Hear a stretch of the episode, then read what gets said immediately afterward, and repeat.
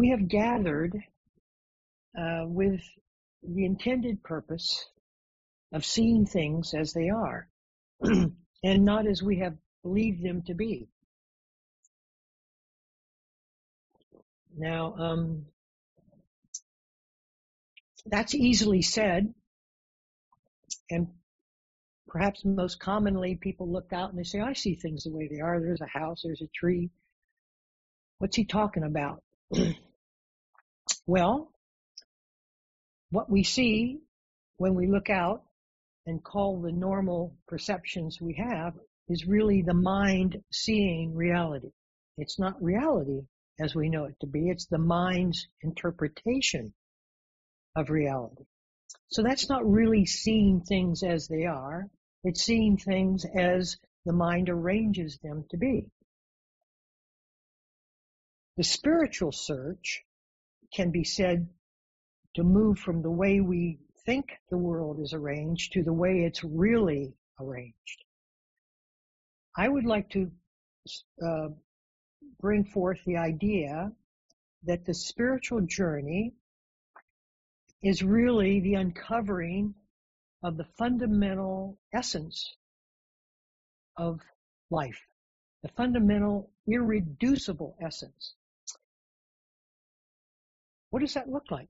Well, it looks like reality without concepts. It looks like reality without the overlay of words. So already you get a sense of where the direction the Dharma takes is to release the need to place words on top of each and every experience. Now, some of us started our meditations many years ago, and we have the wisdom now to know that the mind just places thoughts randomly sometimes upon events, conditioned to believe certain events are real, and then places emotions upon the reality of how it supposes those events are unfolding. And that's our inward world as we have known it to be. But what is life in its most fundamental essence? How does what life display itself fundamentally. because if we can get a sense of the words associated with life and its essence, and these are just the expressions of life without words, then we can get a sense of a direction for our spiritual path. Instead of kind of randomly going, not really understanding where it is we're going, and uh, just applying whatever method we see, feel convenient. So, what is life in its irreducible essence? How does it express? What are the expressions of it? So, I have a few words that I want to just mention as a direct line, a direct aim at the fundamental essence of life. The fundamental essence of life is still. It's not noisy. If it were noisy, that would be conceptual. All noise concepts. And so it's still. It doesn't have a conceptual overlay. So naturally it's going to be still. It's going to be complete.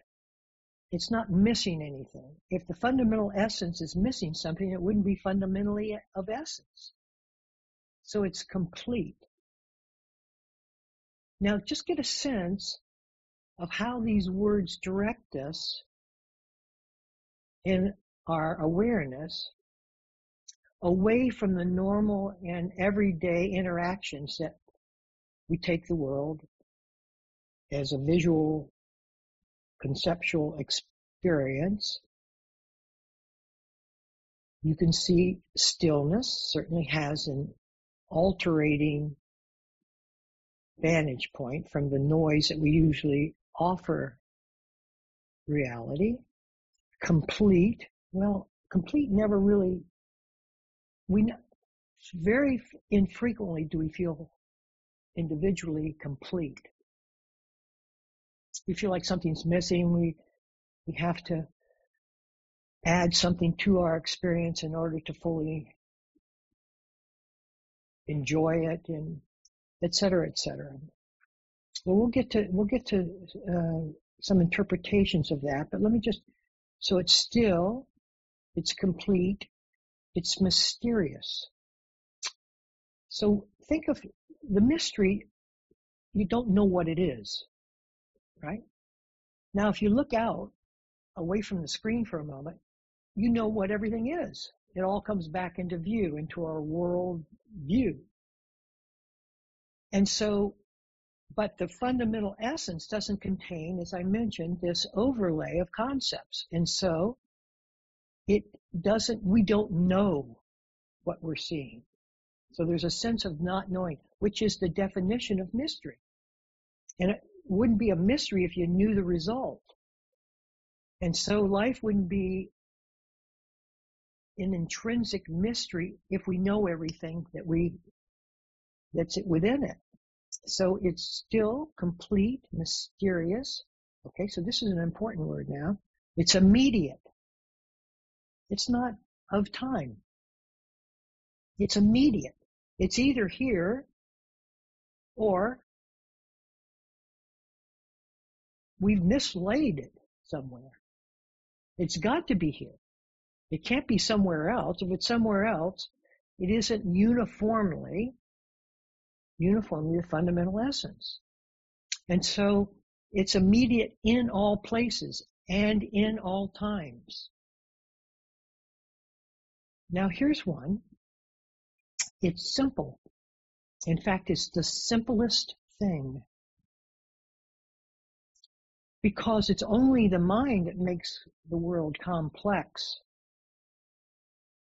not reality. Reality is the simplest thing. When we're talking about the fundamental essence, this is the path the spiritual journey takes towards the complexity of our mind in which we not only interpret it, but we have reactions to those interpretations with further narrative and on and on it goes. This is fundamentally simple. Now here's one. We sometimes say it's empty, the fundamental essence. But emptiness to me is a word that most people uh, don't uh, invite in very easily. It's a it's a word that uh, we don't know what to do with. So let me change that word. And I already alluded to it by saying that it was mysterious, but let me let me clarify that it's inconceivable. The fundamental essence of life cannot be conceived because it's formless. It's not an object.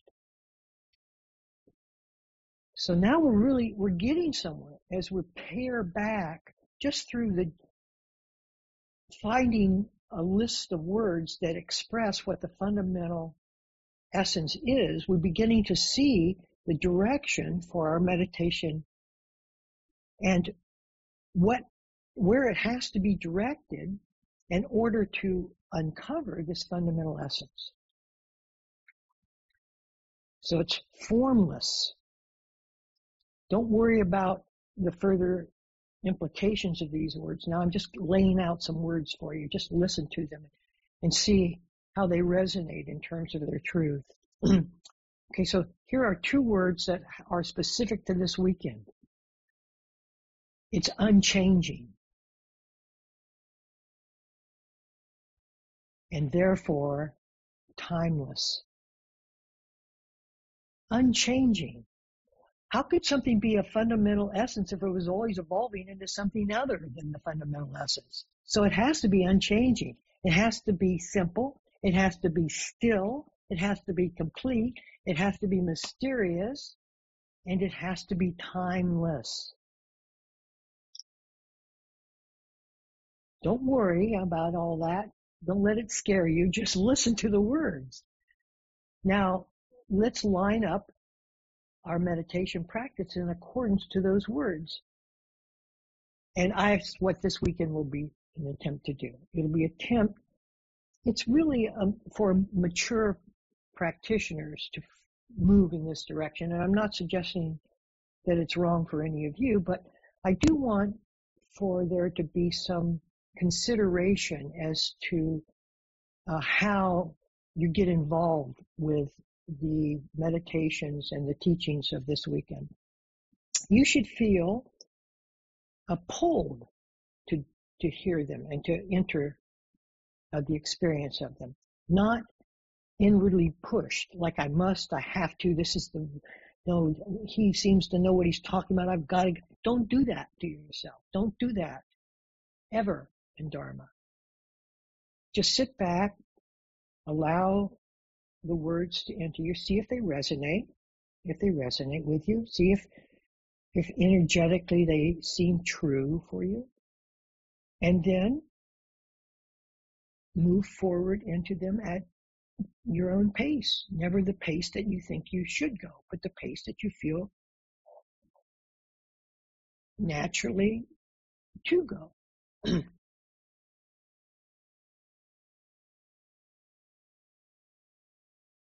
Now, when we start looking or moving our practice in alignment with the fundamental essence of life, we should know that that fundamental essence of life really does change our perceptions of what the world is and what we are within that world. Things don't remain the same and we see the fundamental essence in the sameness, in the same perceptions that we view the world now. It doesn't work like that.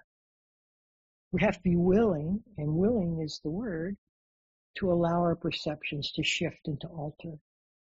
Some of us have had the beginning of that altered shift when we see things like in oneness or more unity or more inclusivity. That's the beginning of the shift of perception towards the fundamental essence, but it's not complete yet. it's like five degrees on a 360 degree sphere. It's just, it's just moving it, ratcheting it forward a little bit.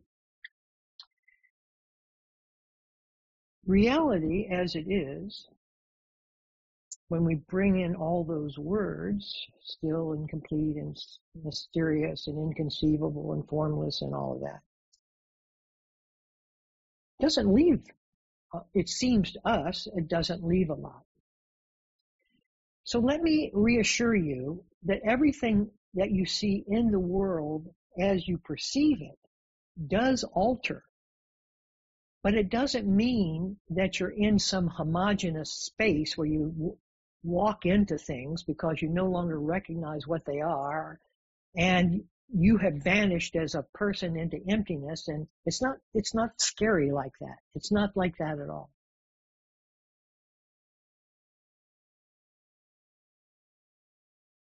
It's very quiet. Life existence is within that stillness. We cover our existence with the ideas we have about it but in its raw form it's unimaginably pure and simple. Existence, life, free of definition, free of boundaries.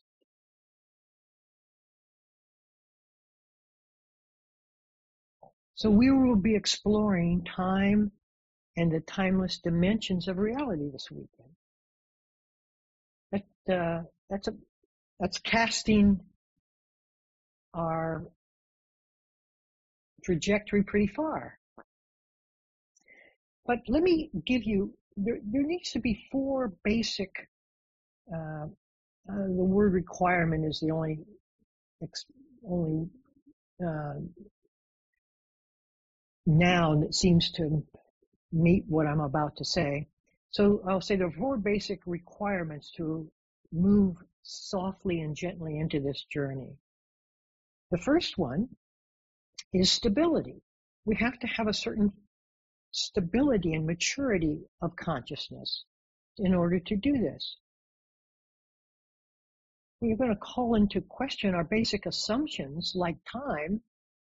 We better have something st- stable that we can understand and not get panicked by the removal of time. So now our usual ground of stability is our worldview, what we take life to be, our underlying assumptions about life. And as we start moving towards the fundamental essence of life, that ground shifts. So we can no longer count on our worldview as to being the solidity and stability that we need. Fortunately, Buddhism provides a structure that explains the changes that will begin to evolve in us as we move down this line towards the simplicity and fundamental reality. So, where once we relied on thought to ground our reality, wisdom upends that reliance. So many of you have, you're not new at meditation, and therefore you've had perhaps years, some of you I recognize as decades, you've had an opportunity for meditation to begin to show you how to navigate the mind, what the mind is. And as you take a seat in awareness and begin to look at the displays of mind, you begin to see them as happening conditionally and not off, it's not me that's th- thinking, it's thinking that I'm hearing. It's coming up, uh, on its own. This throws us off the usual normal way that we think of the mind and ourselves within it. And so we've already shifted a great deal in the reality that we once supposed upon ourselves and the reality we once held the world to. Even the beginning phases of meditation shake us in that direction. So some of you already have the ground to continue that maturing wisdom. What Buddhism and they call uh, samadhi. Samadhi is really the stability of wisdom so that you don't take every reaction or every thought or every emotion as being true for yourself. It's just the conditioned phenomenon that arises inwardly as certain events correspond externally. And so we're already breaking apart the ins- once inseparable cohesion of reality to always mean what we have known it to mean. That's what I mean. But wisdom takes time to mature. That's fair enough. And over time, it deepens. So that once we thought of the mind as a solidity of tissue and all of that, we now begin to see what is arising out of it has a more fundamental stillness from which it's arising. Now we're getting into the more refined Dharma rather than just spending our time looking at thought or adapting to adapting thoughts, which many of us do, and changing our character a little bit because that's accessible to us, and taking care of ourselves, the self-care aspect of meditation. Those are all fine and noble ways to proceed. But many of us begin at some point to have a deeper curiosity. The second requirement of the journey, stability, curiosity. Curiosity says, please come. I want, it, it encourages us in our exploration. It encourages us towards the mystery. We're not, unless we have some sense of not knowing, we have very little, why would we be curious? We're not curious about if we know everything about it. We know everything about it. And that's the end of curiosity. It's when you don't know and when you really reframe what the nature of life is as a curiosity, then you also have to have the mystery that invites that curiosity forward. So now we have a feeling inside of us. It's actually heart driven, a heart driven. It's not mind. Curiosity, the mind does not want to know anything but what it already knows and expands that knowledge on and on. Curiosity is a different, comes from a different organ. It doesn't even come from the mind. It comes from the real, from reality itself. It's an invitation to, to move into, to envelop oneself within. So stability, but that has to happen in stability. If we don't have stability, and that is a sense of of safety, really, within where we're going, a safe so that we're not being threatened by the changes that we're going to see, or the newness, or the the um, the uh, perceptual newness of that. Uh, we won't have the we won't have the ability not to uh, to understand the fears that are naturally going to arise. There's going to be fear in this exploration. Anytime you move from what you absolutely know into what you don't, egoically, fear is brought to bear so that you won't go there. The ego is attempting to keep you within the confines of what you know, the stability of what you know. But when you have greater stability than just reliance on what you know, now you can move through into your curiosity. So curiosity is an extraordinary point. So if in this weekend you have curiosity, that's often an indication that you have enough stability to move forward. It's a it's a very important. It's a subtle point, but very important. And and as as I uh, was going to mention, Buddhism beautifully puts a structure in place where the weird experiences that we'll always have at some point within our meditation can be defined. There is commentary, endless commentary of 2,500 years of meditators who say, well, I saw this and this happened and this and that. And yet the, and the, within the Buddhist structure is anatta, no self. And you go, whoa, you know, I just experienced that. Right. Okay, but that's what you're supposed to be experiencing. That's, that's within the framework. That's what's so beautiful about Buddhism is that it provides you a ground of experience that you can say, oh yeah, that's, that's happening to me now. Rather than oh, it, you know, some people awaken just, you know, happenstance and it doesn't provide any relevance in their life. They don't know what to do with that experience. They don't, because they don't have the context for it. So be thankful that the Buddhism, that Buddhism does provide that. So we've gotten to stability, curiosity. Now intention is the third one. Intention again is not a, well there's worldly intention, that is how you would like to use your life day to day and when you look at your life in terms of decades, you know, I want a house, I want to be married, I want to have children, whatever those details are that you try to fill in are your worldly intentions. But I'm speaking about spiritual intention now. Now, when I was a young, young, uh, maybe just around 10 or a little older, I don't know, in through there somewhere, I had the experience of being confined by my mind, so limited, and that I couldn't, that all of this was out there and I was in here, and somehow I wanted it to I wanted it to involve into boundarylessness. I don't know. I don't know why that occurred to me, but when I spoke to adults about it, they told me to just get on with my life, basically. Forget about that. That's nonsense.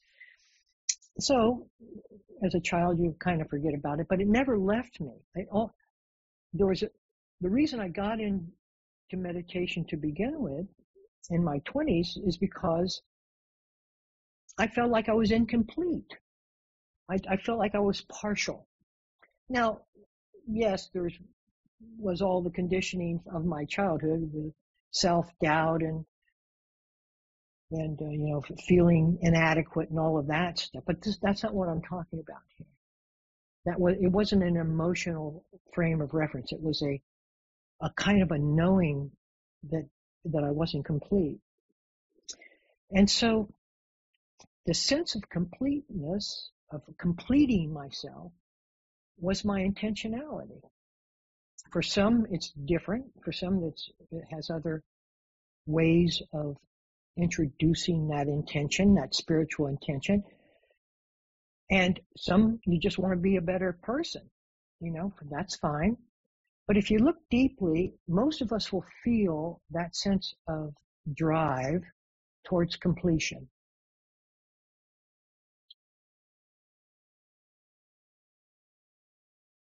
Right now. Right now.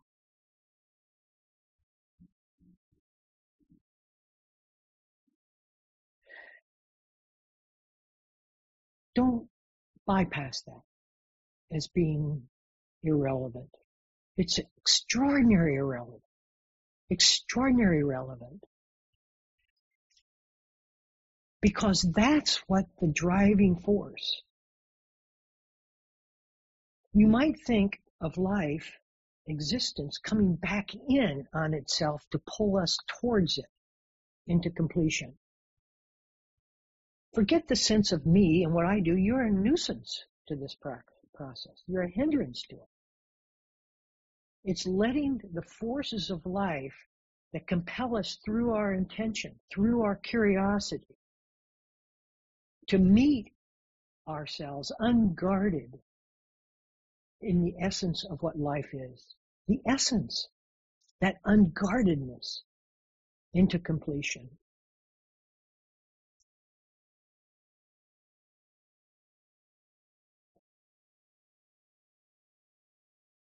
Now, something that is within our ability to control is our attention. Usually it's out of control because it just goes where your mind alights into the worlds of world of pleasure and desire. In the imagination, if we're conjuring up an imaginative scene in which we'll pay attention to it, in which we're happier than we are sitting in the world that we know. We'll pay attention to the, to the myth. We'll pay attention to the image. We'll pay attention to the imagining. We'll pay attention to objects in life that attract us. so attention is a, is a very important quality to have, especially when you're starting to move beyond what is known mostly our attention wants to stay on just what we know and hold itself there because the ego is directing it in that way. But let me give you an example.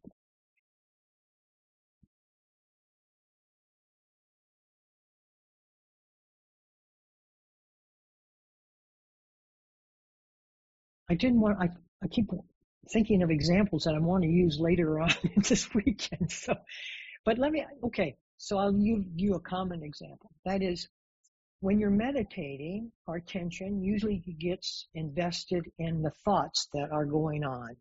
And sometimes we remember to pay attention to thoughts as arising from quiet rather than being invested and lost in thought. So that, that really is a that that is within our control. Either we can just stay lost in thought, or we can resettle, quiet a little bit, and hear the thoughts arising, rather than to believe the thoughts that are arising. That's a direction of our attention, and that direction gets more and more refined by the subtle nuances of what's arising as it proceeds towards greater simplicity. So Attention is in your domain. You can direct it that way if you like. It will learn to direct itself towards its essence. But first you have to learn that your essence is inviting and not terrorizing. Now,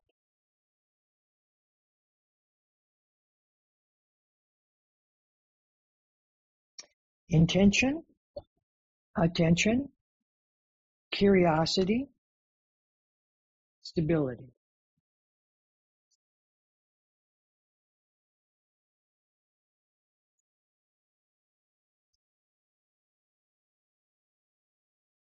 Let's now switch. I'm going to switch. We're going to explore time this weekend.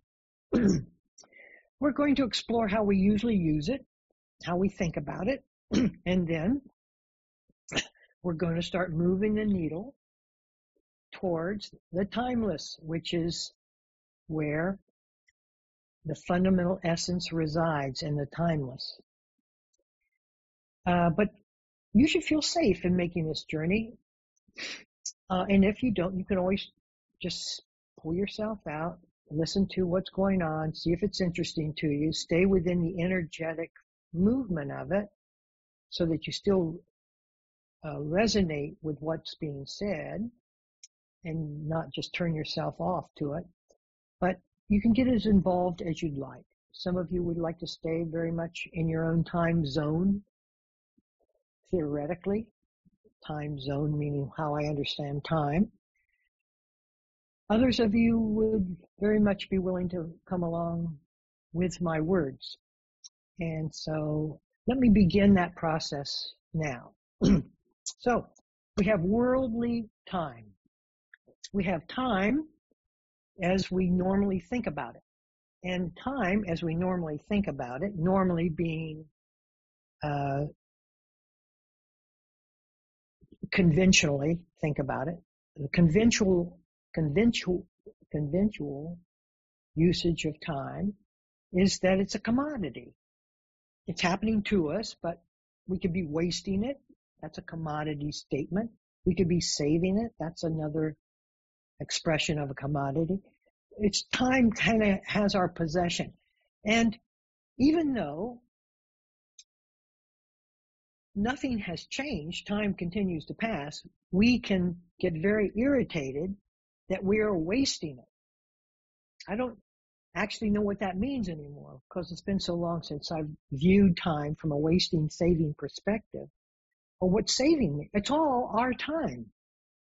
Waiting for the bus is as relevant as getting on the bus.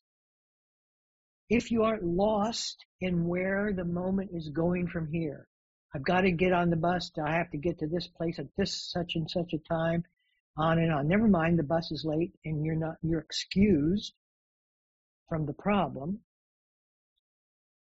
We think of it in terms of, oh God, now I'm going to, it brings a whole psychological event forward in which we are shamed and feeling, you know, doubtful and all of that. So time has the greatest influence over our lives. Creates anxiety. It also creates contentment when we're not being flustered. We can relax within time. But we really don't know what it is. Or am I relating to it in a wise way? Usually when time is uh, has anxiety associated with it, it means that I'm not I'm not doing something meaningful and important. It's directly implicating our sense of worth. And in that way, it's seen as a limitation. If I could just have it move in the direction I want to, if I can live as long as I want to, if I can have things arise the way I think they should arrive, but listen to this now for a second, because this is the beginning of the journey away from time as a commodity. And it's something that everyone can get a sense of.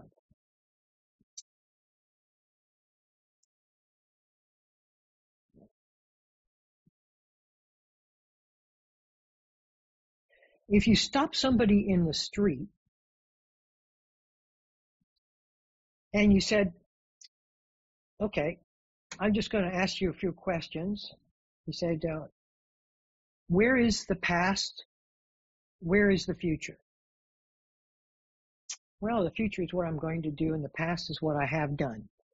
But where is it now? Where is the past? And where is the future now?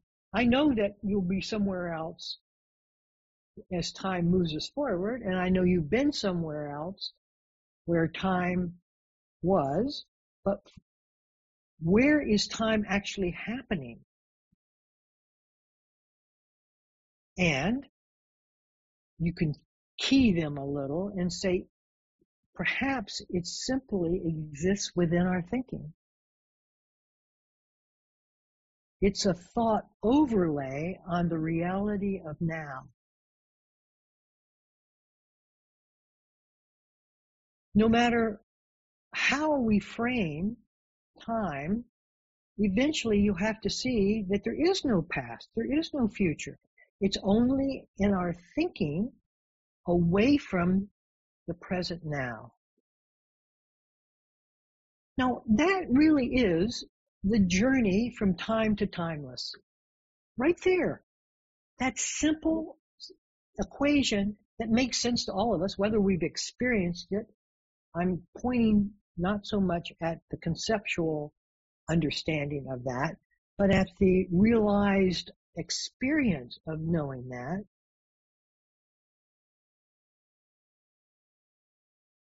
When we open up our view beyond the horizontal marching orders of now and then and will be and has been, which is mental overlay on reality, on now, the now opens up to be inclusive of all of that thinking and never moving.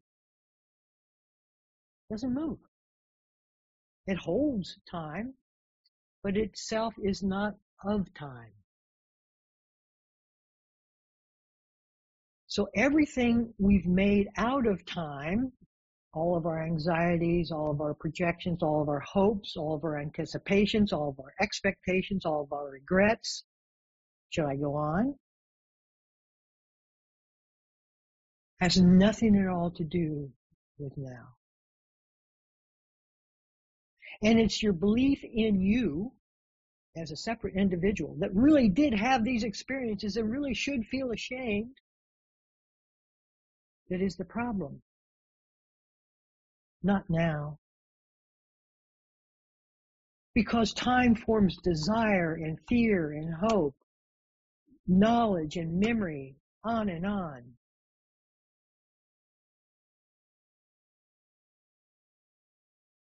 And so at the heart of this is the sense of me. Now I'm going to give you something now that's going to nudge you a little. The sense of self is dependently arising with time. It is because we think in terms of moving time into a frame of reference of past and future that we ourselves exist as separate individuals. And when you start exploring time and looking at its refined meaning within how we hold it, compared to now, you can see that very fact arising within it, the sense of me arising. As I get irritated with the in, with the way the moment is moving because it's boring. Is it? That means it's not meeting your expectations. That's all. So the question we're going to be what then is the relationship between me and time? They are dependently arising. As we slow down and become less aggrieved, grieved at time, now becomes more encompassing the sense of self becomes less dense. Its density is related to its angst about time or regret. Look at desire. The Buddha said, desire causes suffering. Now, in his Four Noble Truths. But what is desire? Desire is a, a feeling we have for something that is not here. It's in time. The desire compels me to go after the journey towards it and procure it. But it's not anything but a thought. And so depending upon how successful I am at gaining and seizing whatever it is I'm wishing for, will be whether I get satisfied by the moment of desire or irritated, annoyed. Any of those is because time is not recognized for what it is. Desire is not recognized for what it is. It's in time. Fear in time. We keep ourselves in motion.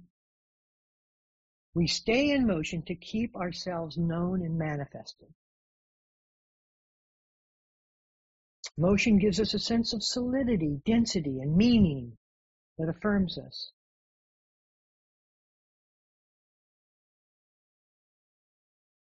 But which is true? This is so, the sense of time, the driven sense of self, heavy and purposeful, or the open and expansive, translucent essence of now.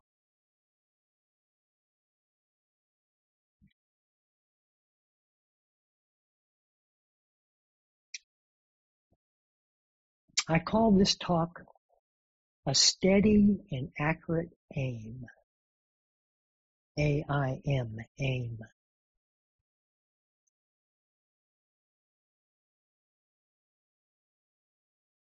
So here we are.